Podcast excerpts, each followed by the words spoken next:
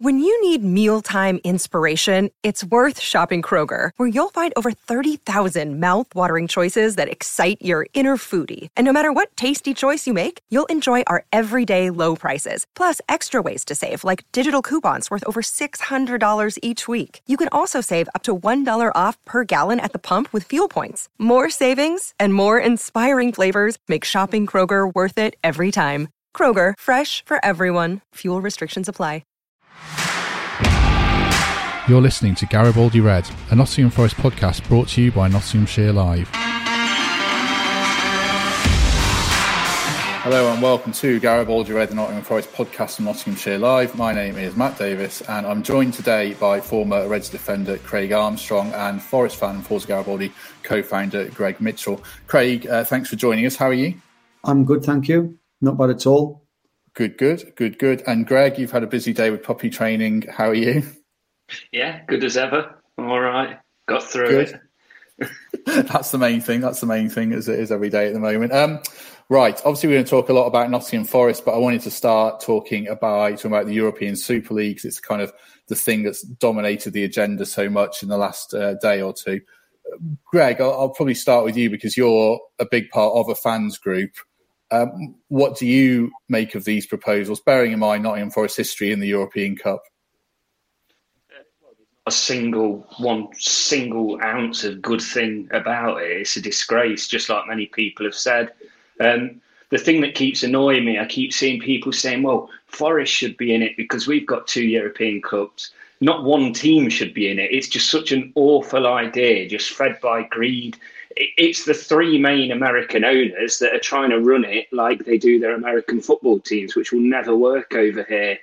Um, it's just a a horrible, evil idea from top to bottom. And, you know, I don't know whether the timing's right, but the year now UEFA have managed to just creep in their 36 team Champions League thing. So if you if you finish sixth in the Premier League, you're going to get in the Champions League now anyway. So it's like that bit of bad news has just been brushed under the carpet. But it sounds like this Super League's happening, which I find incredible.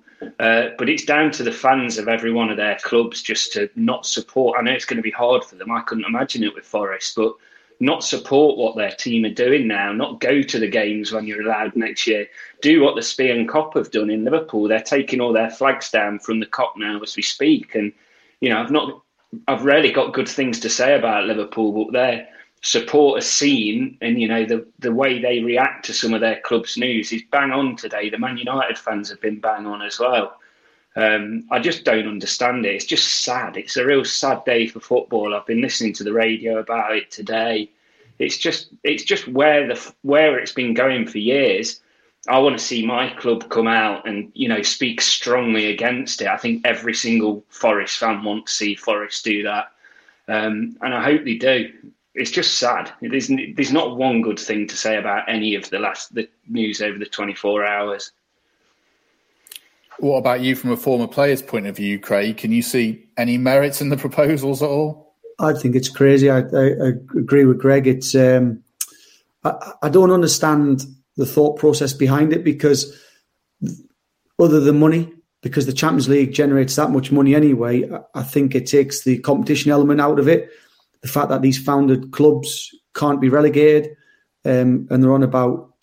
I, have read something about possibly twenty teams being in this this Super League. It, I think it's just crazy. I think it's it's bad for football and listening to the radio, like like Greg said, it and listening to what a lot of people are, are, talking about is that the FA, the FIFA, UEFA are all going to get involved, and even the government to, to try and stop this from not hap- well, not allowing this to happen. What do you think the chat will be like in dressing rooms for these six clubs at the moment? Uh, some players, the younger ones, might not be too fussed, but I can't imagine like a Jordan Henderson's going to be too enamoured with it. What What do you think? Or Klopp as well. What do you think people will be saying within the dressing rooms? I, I just think it's um, how it's it's a difficult one because we all want to we all want to compete as as as elite athletes. Everyone wants to compete at the highest level and and they're already doing that. If if you're a good footballer, you're playing for your national side and you're playing in the in the top, you know, the World Cups and, and European Championships. I just think that I, am not sure I'd enjoy playing against an AC Milan and Inter Milan and just a Juventus. Uh, and and uh, I'm led to believe that Germany or the German sides won't won't be entering the, the tournament or the competition because 51% of of German football is owned by fans and, and not the chairman. And I just think it will be you might have seven or eight clubs within that structure who you can play week in week out. There's going to be no derby games, and I think yes, I know they want to still or they they, they think they're still going to be allowed to play in the Premier League, and this is a format that's meant to replace the I think is it the the Champions League, but if the Premier League is saying what the, what they are talking about, kicking out these teams and and and sort of punishing them, then I just think it'll be a, a bit like America, where you're in a, a, league in America where you can't get relegated and you can't get promoted. You can only stay in that league if you've got money. When you look at Forest history, those two stars on the shirts, Greg, it's kind of what sets Forest apart from so many clubs, and now they're going to kind of stop that dream from happening for for virtually every team in in Europe now. I mean, do you think fans can get together and stop this? They're so marginalised. Can do fans still have the power to do anything? It's pure greed, you know. It's just a, it's a, it's awful. It's a corporate, you know. It's typical American franchise. That's all it's going to be, a franchise league. Um, I'm not looking at Arsenal fans, Spurs fans, Chelsea fans to do anything. That's a waste of time. It's got to be the Man U and the Liverpool fans doing something really strong against their clubs. Jurgen Klopp, uh, Klopp spoke out about it in 2009, and you know he's seen as quite a passionate, you know, heart on his sleeve man. I want to hear him come out. You know, it could cost him his job. He might want to walk away from his job now. He only seems to go to these certain clubs that that really have a, a you know, a, a, what's the word, like an identity about them. And, you know, Liverpool have not just sold out, they've sold out all the other clubs in their league. It is disgraceful. You, you know, I'd kick every team out of it now. You know, let Leicester win the league again. I, I couldn't care anymore. The, the enjoyment about seeing Derby struggle at the minute, that's gone now. I couldn't care. It's just sapped everything you love about football. I know it's been going on for years, but today, last night, was just, it's almost the final straw. I'd love to know, you know, Olympiacos are obviously a close team to us, but they're massively affected by it. I can't wait to see what their stance is going to be because you'd hope Forest stance would closely follow that, obviously. Mm, true, true. Um, right, let's turn our attention to Nottingham Forest then and what happened at the weekend, looking ahead to the next few games of this um, pretty miserable season all round. But um, Greg, you watched Forest in full at the weekend against Huddersfield. What went wrong? I mean, they sound like they started well. What was your take on it? This is a more positive conversation than the previous one. Uh, the first 10 minutes were brilliant. I sat there with my dad saying, I, I can't believe we're not 2 0 up. We just dominated the 10 minutes and then there was a light switch. I don't know what happened, but there was nothing after that. We just we lost belief. Huddersfield grew in confidence, and we were never in the game after that. Um, I wouldn't say on the beach because we're not officially safe, they, you know, it looks pretty much certain now. But some of these players, some of these loanees, they're not guaranteed to get anywhere with their clubs next year. You'd really have thought they'd have put in a real big shift for us.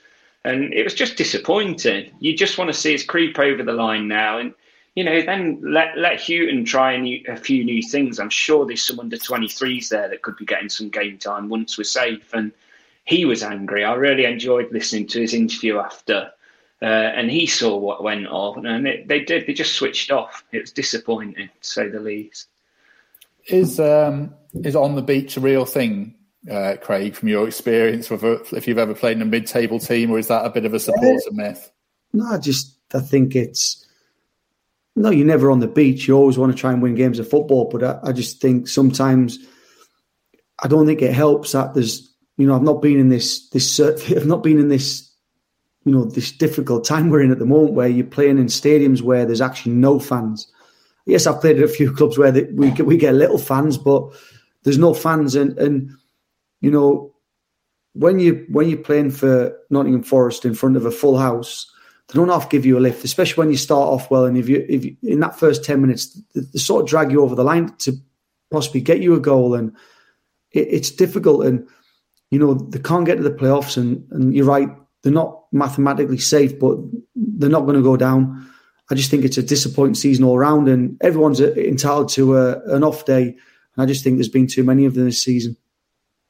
Yeah, I mean, you're right you say everyone's entitled to an off day, but the backlash I noticed on social media, I know social media is not, I don't think it's a representative of the world entirely, but there's no fans in the ground, so it's all we've got to go on. But the backlash on social media, Greg, was very strong to this defeat. Uh, did you think these players might have more credit in the bank? And as Craig says, they might be allowed an off day because they have done well recently. It was a, a very strong reaction to the to the Saturday, wasn't it? Danger a couple of months ago that we were in real trouble, and we have. We've pulled away from it, and we've we've had some good performances against a couple of decent teams. Um, but the frustrations, or when we're in the position we're in, with a fan especially not being able to shout and you know the only outlay at the minute is social media, and I, I, try and stay off it a lot more after a game now. It's no good for you. It's no good for anyone. But it's understandable. You know, there's some stupid comments on there, and you think, what are you saying? But it's understandable. People are frustrated, frustrated, and there's not a lot of ways at the minute when you're all trapped inside to, to you know, get that out of you. Do you uh, do you like this team as a fan? Uh, and would it would you like them more if you could actually see them or not? Of course, I want to see them and, and support them. You know, there's there's players on that pitch. You, you Joe Worralls that just they, you can tell they love that crowd. They love that support. I mean, he didn't play badly on Saturday. He's a bad example, but I want to see a proper captain. And this isn't a, it's not a dig at Grabban. I just think Joe Worralls he just he just seems to get it. For me, he's our obvious club captain, and you know after that maybe a McKenna can come through. But I've never understood the striker being the captain, and obviously Hughton knows a hell of a lot more than me. But if I could see it, and if I could be in that that crowd now, you'd, you'd get a lot more belief from a captain that just wears it on the sleeve a little bit more. And I know uh, Gary Birtles disagreed with me the other week a bit about this, but we just want to see a bit more passion as fans. And I think that's what we've missed this year. We haven't had that person leading us from the front, you know, first out of the tunnel. And we need that. And I think next season that has to be a priority either to Joe Worrall could easily go to a lower Premier League team. I truly believe he's good enough. But, you know, give Joe Worrall that armband and say, this is your club, take it to the Premier League yourself. Um, or if that's not going to be the option, find as a, a real club captain. Again, nothing against Grabban. He's a great player. I, I just personally don't see him as, as our captain. Where do you stand on that, Craig? You were Stuart Pearce's understudy for a while. He was that, you know, thumping chest type captain. I mean, do you see Grabban as captaincy material? Does it really matter who's got the armband or not? Um, I think it matters if if you're guaranteed to play week in week out. And I'm not saying everyone's guaranteed a spot on the on the team sheet, but when Joe Worrall's fit, he plays. Grabban's had a lot of injuries this season, which has kept him out of the out of the side. He had a fantastic season last year where he, you know he scored a lot of goals, and that might have been why Chris gave him the the armband. But listen, it's I don't I don't think it I think it matters to certain people, but to others it's about you going out and taking care of your own performance. And at the moment, there's not enough Nottingham Forest players taking care of their own performance, never mind helping each other out. So you can write this season off as much as you want, and you can you, we can wish that we have a, a captain who's going to lead the side. But if Grabban captains the side next season and, and Chris gets the team how he wants them to play and he goes and scores 25 goals, no one's actually bothered. it's, it's, it's silly. And, and I agree what Greg's saying is like you want someone with a bit more leadership or a bit more sort of passion like a Joe. And when, when I was there, obviously PC was captain, Steve Chettle was captain and these, these people sort of bleeded the club, and like Joe does. And I'm not saying Grabban doesn't, but you know, you, you can we can distract from actually what's going on going wrong on the football pitch by talking about who should be captain and not be captain.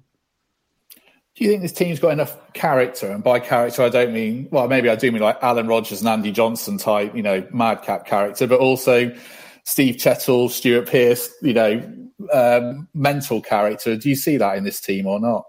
Um, it's a difficult one because I mean I, I know Joe Joe Worrall when I worked at the football club and, and, and coached, and I, I, used to coach Ryan Yates, and you know Yates gets a lot of criticism, um, and probably unjustly.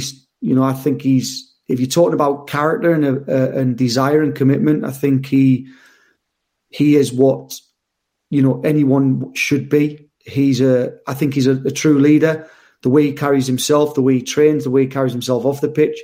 Now, I'm not saying he would make a fantastic captain for the football club, but you know, how would I say it? Ryan leads by example. Joe leads by example. These are kids that have come through the system.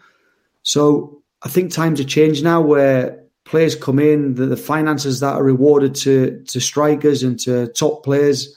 Now, not just strikers, but it is extortionate. But it's it's just the way the game's gone.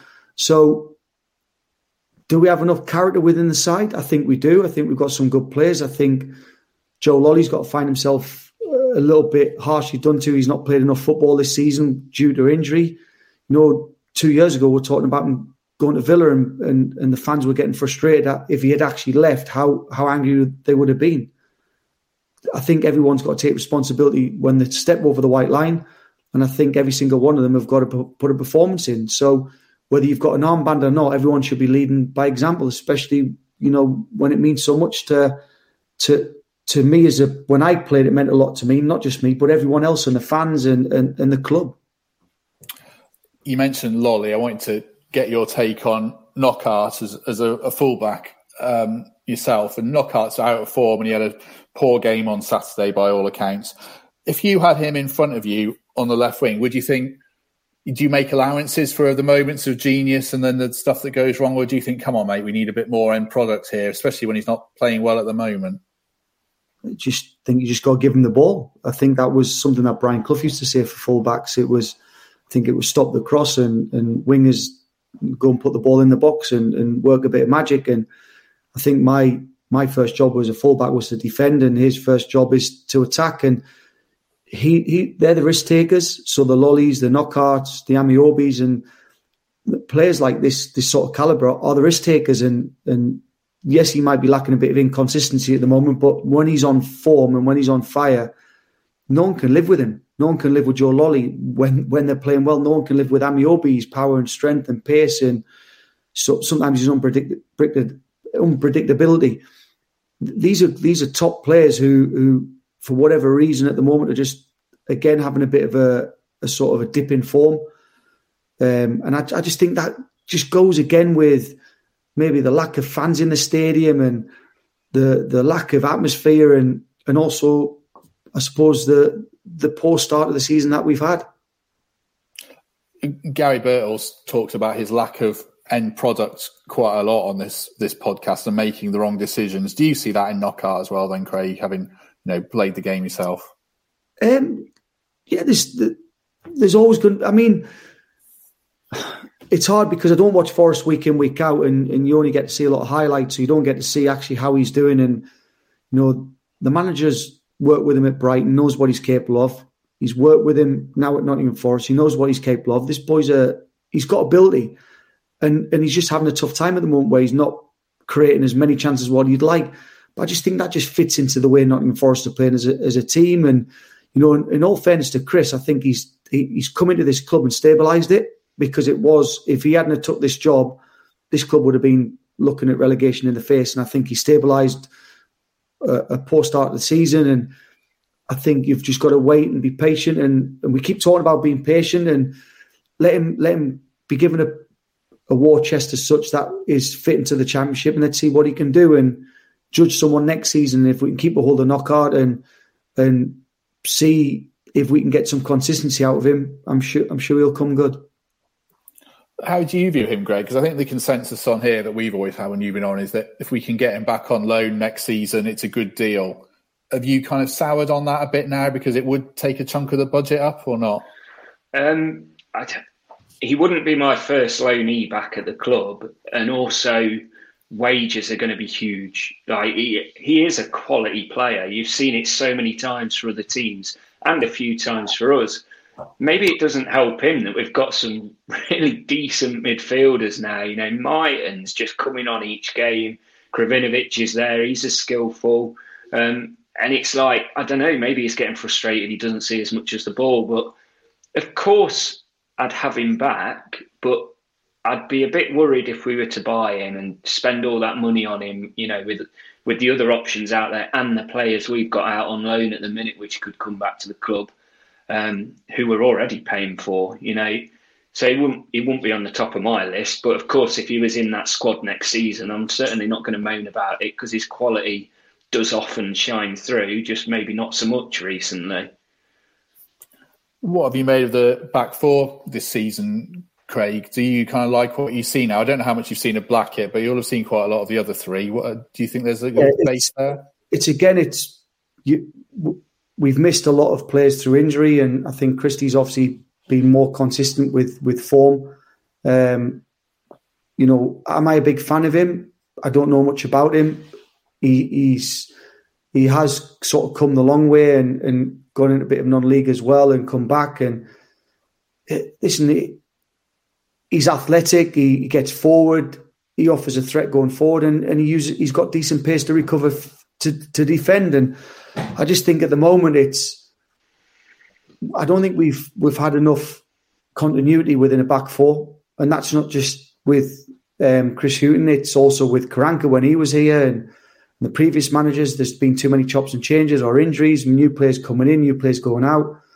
Um, I think obviously Chris Hughton's tried to stabilise the back four as often as he can and play the, the same back four as, many times as possible, but it, it's never always been the case, has it? I guess you're going to tell me you want Joe Worrall to stay. Uh, uh, I mean, what what do you make of him? You know him as a kid, so tell us about Joe. Yeah, um, listen, he's going to be difficult to replace. He's he's come through the system. He knows what it's it's about to play for the football club because he, he was he's a Forest fan, and he's again he's got great character. But you know, knowing what Joe's like as a person, I'm sure he wants to play at the highest level he can. He went over to Glasgow, Glasgow went up to Glasgow Rangers. Um, on the contrary, what people say that he struggled, I don't think he did. I think he actually did quite well. I think he had a couple of, again, blips, few poor performances to what he could possibly possibly put out, and and people think that he's not had a great great time up there, but he has, and he's come back and it's made him a stronger person. It's made made him a better better player. But it's always it's been refuted that um, Burnley and a few other sort of your lower end sort of Premier League sides have been after him for a while. If I'm Joe Worrall uh, and I can see some sort of, I don't know how would it, how do you say it, the, the football club wanting to move forward, and and Chris being given money to spend, and then maybe he might have one more season at it. But sometimes the football club can't turn down money, and they have to balance books. And if someone comes in and offers decent money for Joe Worrall, I'm sure that the club would look at selling him is it is there always that temptation that you mentioned one more season? Is there always that temptation for a young lad who loves the his local club just to say one more season? Do you think, Craig? It's not. I'm sure Joe's financially secure now. I'm sure. I'm not. You know, again, we talk about the money, and it's it's it's sort of relevant to to the times we're in. If he if it's not about money, then yeah, maybe one more season. And yet again, if it's not about money and it's he wants to try and compete at the highest level. Everyone wants to play in the Premier League, apart from obviously Chelsea and and, and Liverpool and all them. What them teams were spoke about earlier. everyone wants to play in the Premier League. It's the best league in the world. It's the most competitive league. Anyone can beat anyone on on, on the day. Um, you know, for me, Joe would be stupid not to listen to offers if offers come in, but that's only going to be governed by the owner of the football club. If the if the books need balancing, and Joe's your most assailable asset, just like Matty Cash was last season, then I'm sure I'm sure that um, Joe might actually not have a say in the matter, and it might be took out of his hands. And you know, sometimes being took out of his hands might make a, a decision that he's got to make a little bit easier because if he leaves and wants to leave, fans are going to hate him. If he stays and he, and he wants to stay, but he's sold, it's a little bit different, isn't it? And it's I think that's that's how you got to look at it. It's hard, isn't it, Greg? Because we hear former pros like Craig come on this podcast and they they're quite blunt and honest in saying, you know, if if the move's there and the opportunity's there, then you'd be mad not to take it, wouldn't you? And that does that hurt as a, a fan to hear that, or are you realistic?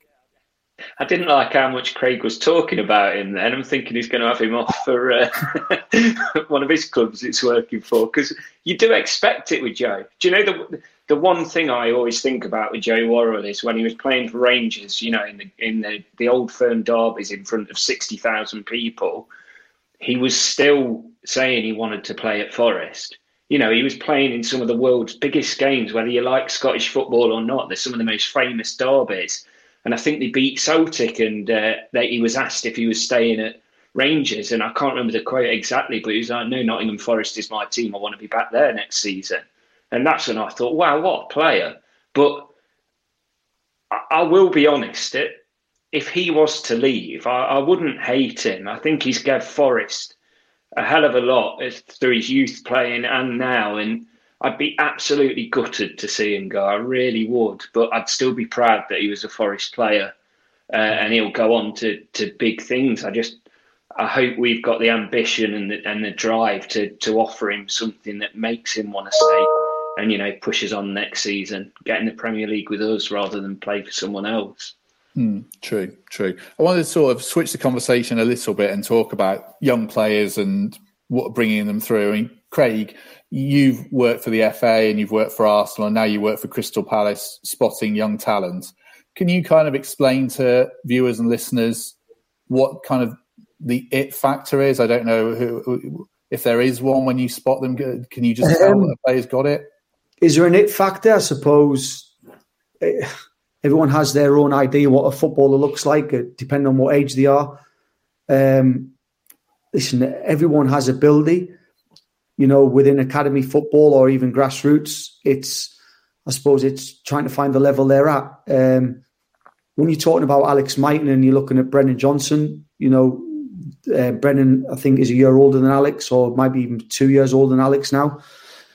Their age group was was a was a very well. Brennan's age group was a fantastic age group with Arvin Appiah and um, a few of the boys are still within the academy now. What do you look for? I look for something that sort of, without without sounding so silly, something that excites me with with what they can do with the football. What the, you know, if he's a fullback, you know, a left-footed boy, because I'm left-footed myself, eh, it's sort of you get attracted more to left-sided players. What do they do with the ball? How do they use it? Do they get forward? Do they score goals? Can they cross the ball? Can they defend? It, listen, the, the, it's hard to explain, but the players out there that are, are talented players, you can see them. I think in my job, when I'm in recruitment, it's trying to find the ones that are maybe a little bit under the radar, a little bit sort of, can you see the potential? You know, can you predict this? It's very difficult to predict what someone's going to turn into, what someone's going to turn turn out to look like.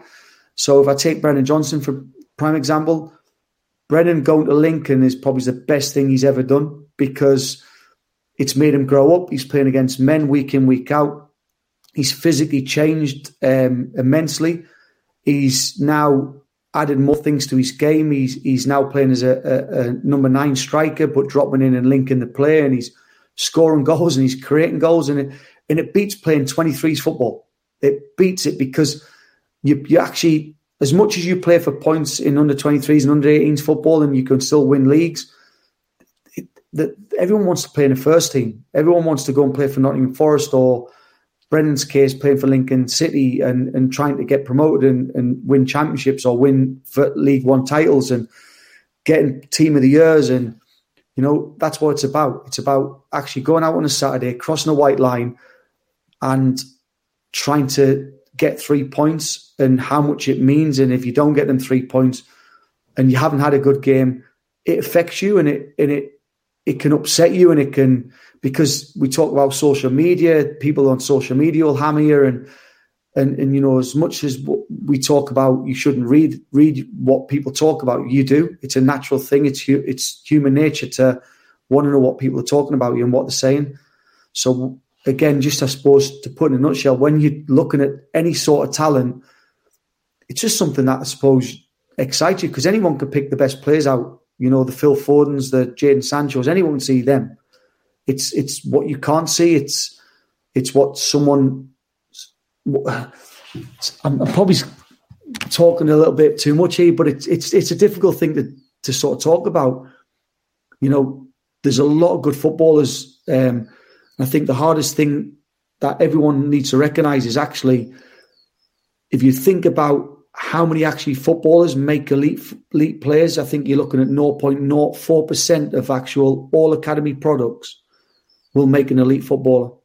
So you can imagine the fine margins it is. So you're looking at a, a needle in a haystack when you're going out watching games of football, especially if you want to try and get the best of the best. What you say is very interesting. Do you look at character of a kid of 13 or 14 if he's a bit gobby on the pitch? Does that bother you because you're going to change as a young man, or you just are you looking purely at talent when you're watching players now? Um, no, you look at character as well. You look if you can find someone with a bit of character, someone who's got that desire, and, and I suppose a little bit like a, a Ryan Yates and a Joe Worrall. Ryan Yates at 13, 14 was exactly the same he was then as he is now.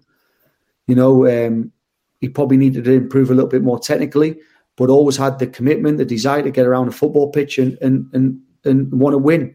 He had that winning mentality, and so did Joe. And and not just him. There's there's loads of the boys at the academy that have got that sort of mentality. Alex Mighten's the same. Brennan Johnson. They all want to win games of football.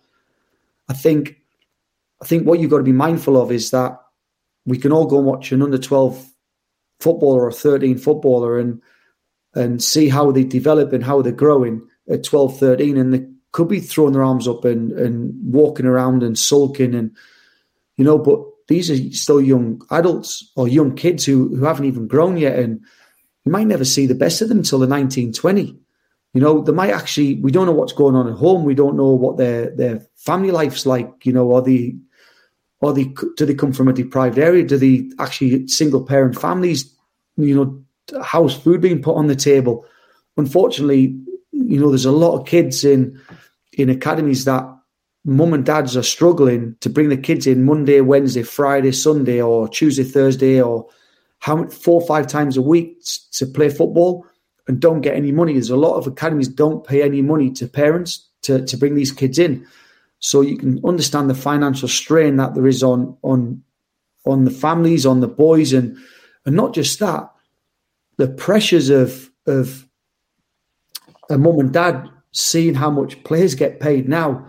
Actually, some parents think that their child's the meal ticket of, of them coming out of, of maybe a difficult um, sort of life.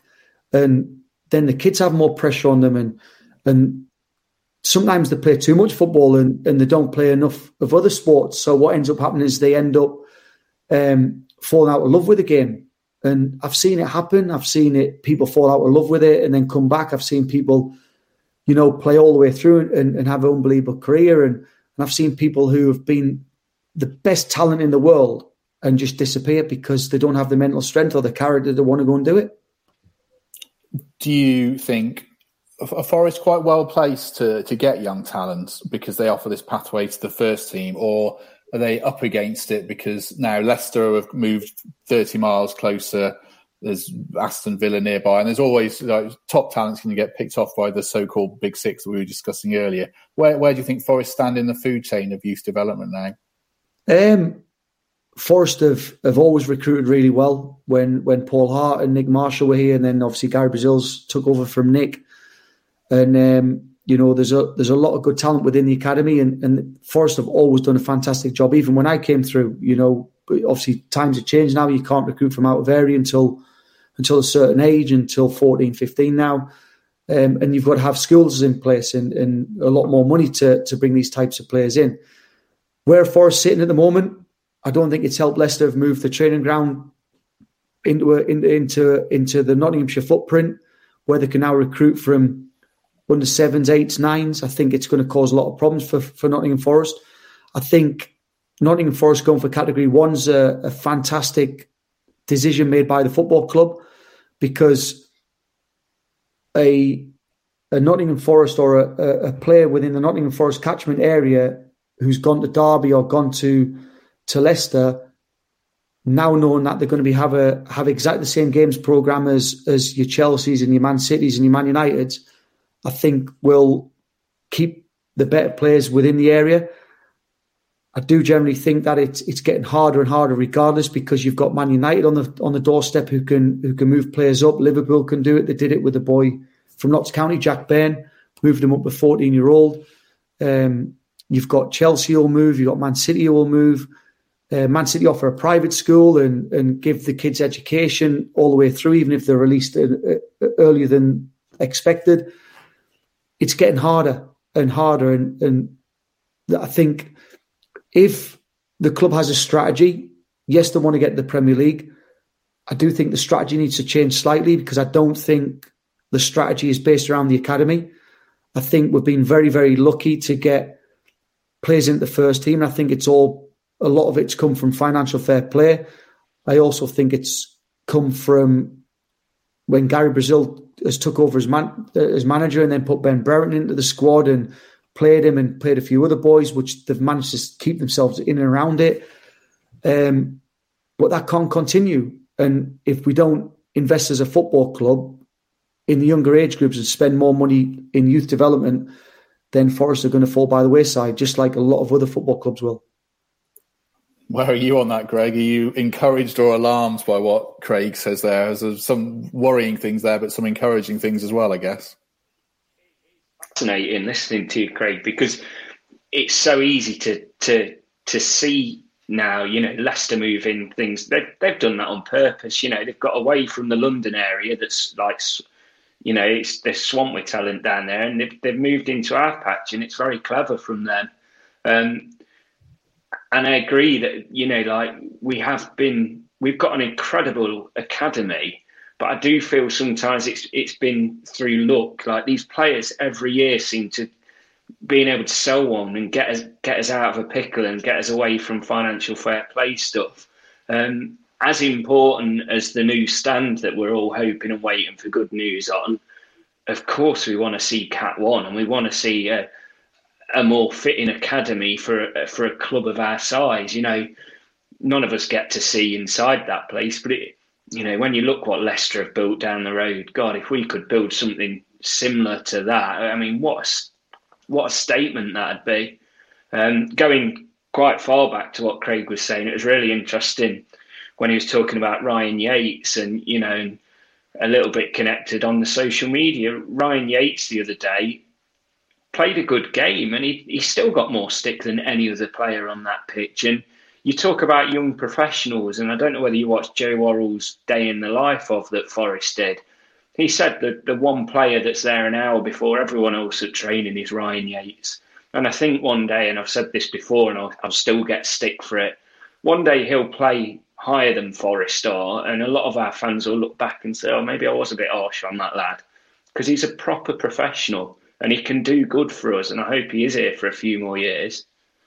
Well, I think I think he's he's you know just to sort of add to that, I think he's been left out, come back in, been left out, and he keeps coming back because he gives you something that it's hard to say. I mean, so Lee Glover used to get a lot of stick by Forest fans back in the day, but Lee Glover was so good to play with as a as a footballer because Brian Clough always wanted strikers to get a hold of the football, and one thing Gloves could do is he could get a hold of it.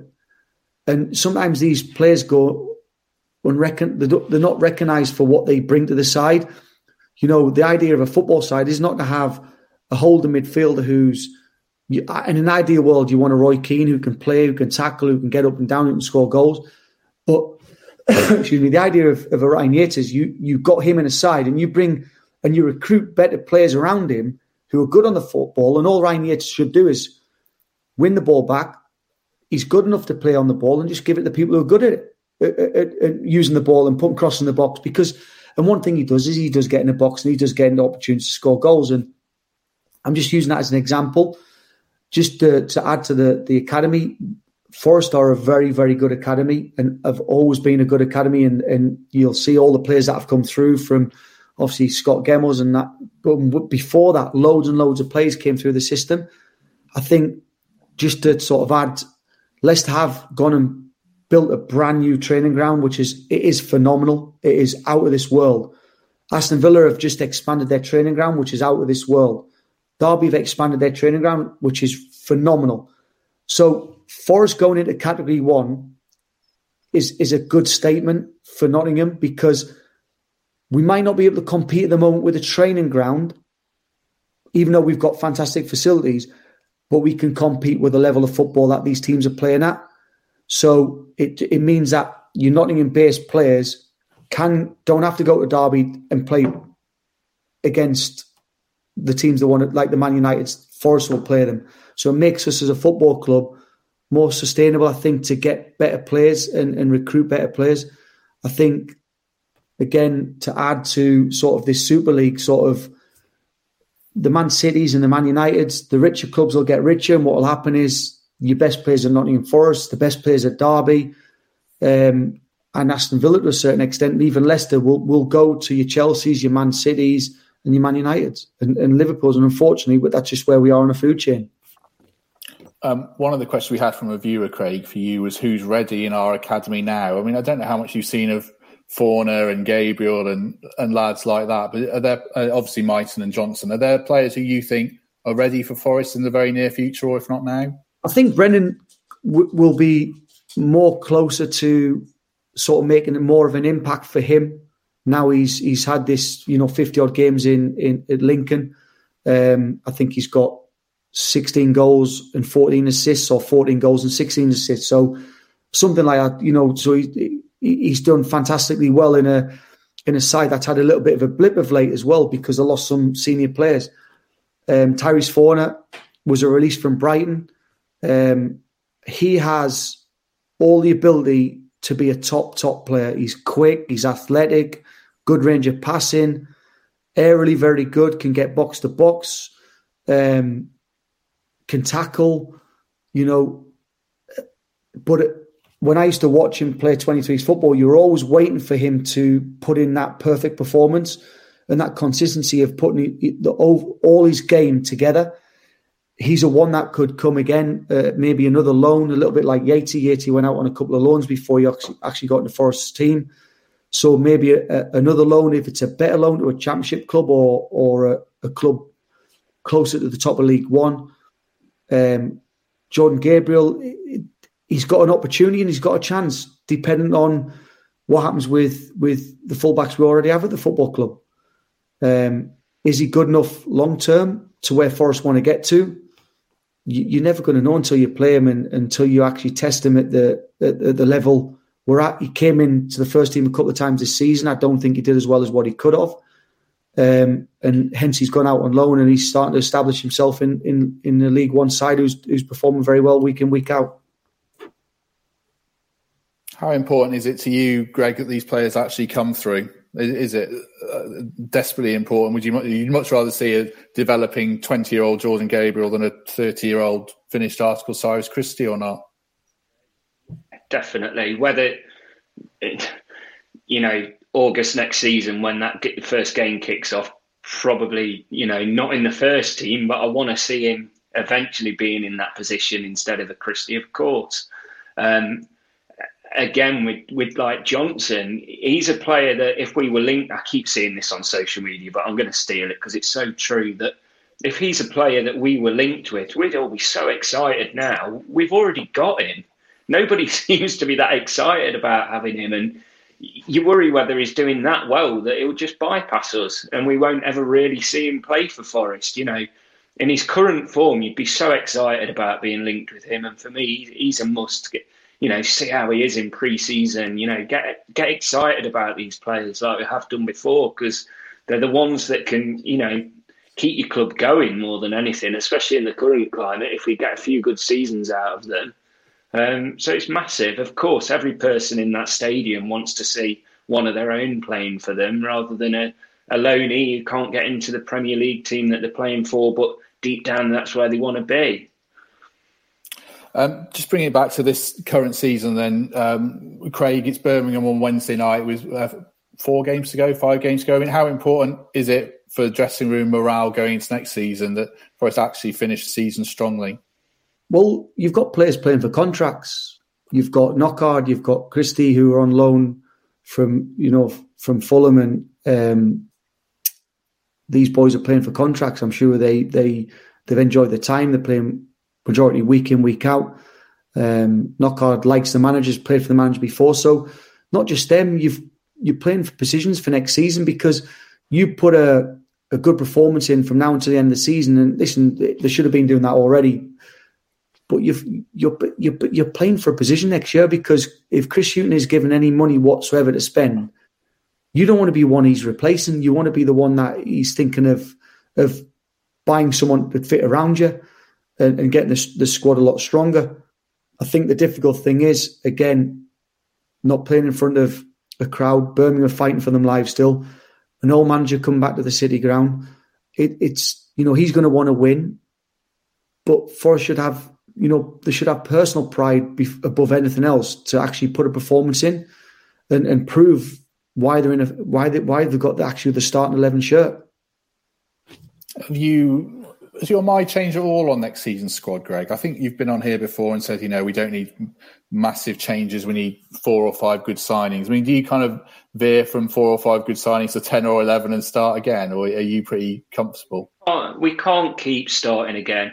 Chris Hughton, I'm excited about Chris Hughton next year because, like we've seen in previous years, he has a he gets through his first ropey season watching, seeing exactly what he needs, and I think he'll be shrewd. And we tried the overhaul this year and it was a disaster at the start and we nearly didn't get through it let's be honest. So again maybe make a couple of these loanies permanent if we think they're they're good enough for us and just buy a couple more you know top goal scorer joint top goal scorers own goals. That's that's embarrassing isn't it? We need to we need to get either more support for our strikers or some hungry goal scoring hungry strikers as well. That that's obvious but no, I don't want to see five loans and ten new players. It's just not going to work for us, and it's it's not going to work for Chris either. I couldn't imagine. Do you think the players will want continuity, Craig, after the upheaval of last summer? Will they be dreading that again or not? Yeah, of course they will. But some of these players will have two, three years left on the contract, being paid good money. So it's, you know, can it, like Greg said, can the club keep chopping and changing personnel and, and getting rid of players. Can't afford to do that as a football club. That's why my worry would be for the younger talent that we've got at this football club, the Alex Mighten's and the, and the Brennan Johnsons and even Jordan Gabriel's and, and Tyrese Fornah.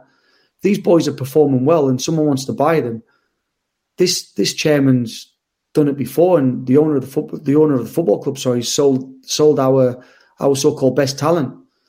You know, that's the worrying thing is that as much as we want to see the young talent coming through, we don't get them long enough because we have to balance books. And we have to balance books is because the owners either recruited players from Olympiacos or from different parts of the world for whatever reason and not good enough for this football club. And then we end up struggling with the financial fair play. So they can't keep doing what they're doing. They've got to make a stance. Chris is going to have to work with what he's got with one or two, maybe three additions. Definitely need a striker. Definitely need a goal scorer um, who, who's going to score you 25, 30 goals a season. And even when they're playing poorly, and at the moment, Grabban if he's not playing well, isn't scoring. So we need something because if you can't put the ball in the back of the net, you've got no chance of winning games. Do you think Grabban, Taylor, and to a lesser extent Murray, would they be embarrassed by this four goal top scorer, four goal, four own goals thing? Would that that should hurt them, shouldn't it, as strikers? Um, maybe, yeah, possibly. Yeah, of course it would hurt anyone, but you've got to look at the system we played. Are we still playing three up top, one down the middle, one off them? What happened to four four two, putting two strikers up top and actually getting the ball in the box? You know, if you look at anyone who does that unbelievably in the Premier League, that's Burnley. Wherever you watch them play, the ball comes in the box and they've got two strikers in there.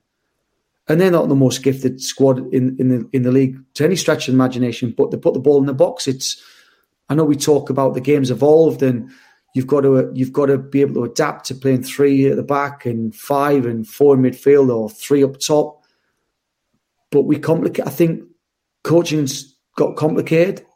There's nothing complicated about a game of football. It's one v ones on a football pitch or two v ones. It's not eleven v eleven anymore. It's dominate your opponent. You got half a chance. Put the ball in the box and get your strikers in there and get people in the box, and you'll score goals. And I just think you might not see the best of what Chris has got to offer because when he came in, we were struggling, and he's had to consolidate, and he's had to sort of get some sort of continuity within the squad, within within the football club, and sort of stop the rot to say.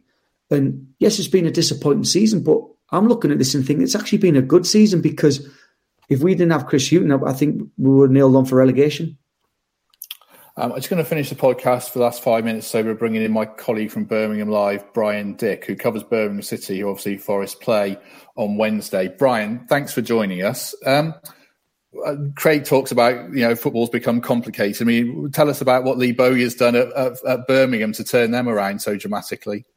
It's almost like Craig's had uh, Lee Bowyer's notes. Uh, judging by from what he's saying there, Lee Bowyer has absolutely simplified it, and he's made no secret of, of pretending he's coming in and reinvented the wheel.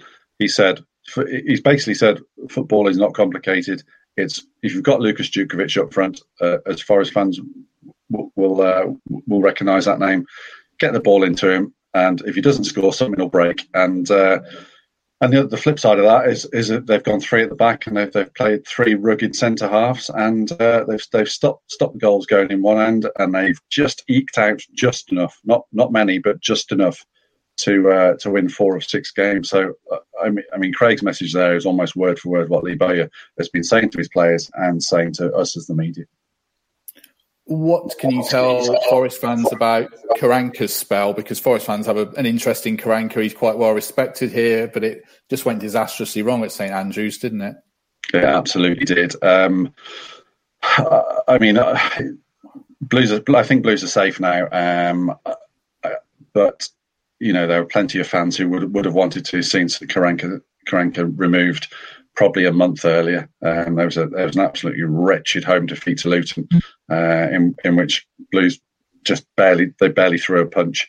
Um, was they, they, they steadied a little bit, picked up a couple of points here and there, uh, and then it, then it, it, carried on. But but by the end, you know the the atmosphere around the club, the atmosphere at the training ground, the atmosphere amongst the squad, you know, it was really downcast and moribund, and and you know, the more inevitably when a manager goes, you you, you hear things leaking out, and and it, and it just sounded like it wasn't a moment too soon. To be honest with you, um, if I don't know if, if fans would be interested, Forest fans would be interested in a little potted his seven month history of, of how it went.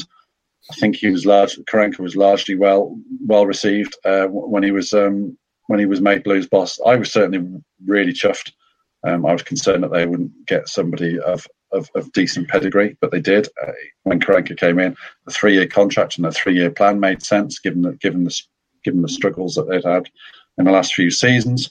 And initially, um, things did certainly the defence tightened up. It, there'd been an absolute colander uh, towards the end towards the end of last season, and Karanka came in and tightened up the defence. Um, and you were almost prepared to to put up with the uh, the lack of uh, attacking enterprise for a few weeks. And then it just seemed to get locked in a cycle of changing the formation, changing the players, not, not deciding that he couldn't play the four-two-three-one because the number 10 wasn't wasn't right.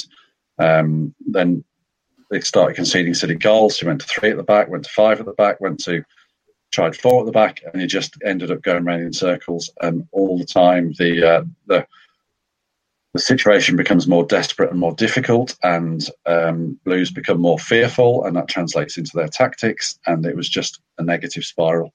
Uh, and as I said at the start, um, it wasn't a moment too soon. It, uh, in fact, it might have been a few moments too late. Um, Greg, you're a Karanka fan, I suppose. Are you? Does it pain you to hear that? I mean, I know we spoke about it briefly off air, but you wonder where he's going to go now you know, he, when he came to Forest, we were we were excited, and he he started well. Uh, he had a great song for his name as well, but um, it's just a shame. I, I always want to see him do well because I thought he was a, a, decent bloke when he was here as well. Um, but yeah, it seems to have happened again with him. So whether that's at his door, I imagine it is. So yeah, shame. Do you think he's done think... as a championship manager, Brian? Sorry. So I think he's done. Um, no, not necessarily. I, I, think his his next move will probably be maybe back in Spain or or overseas.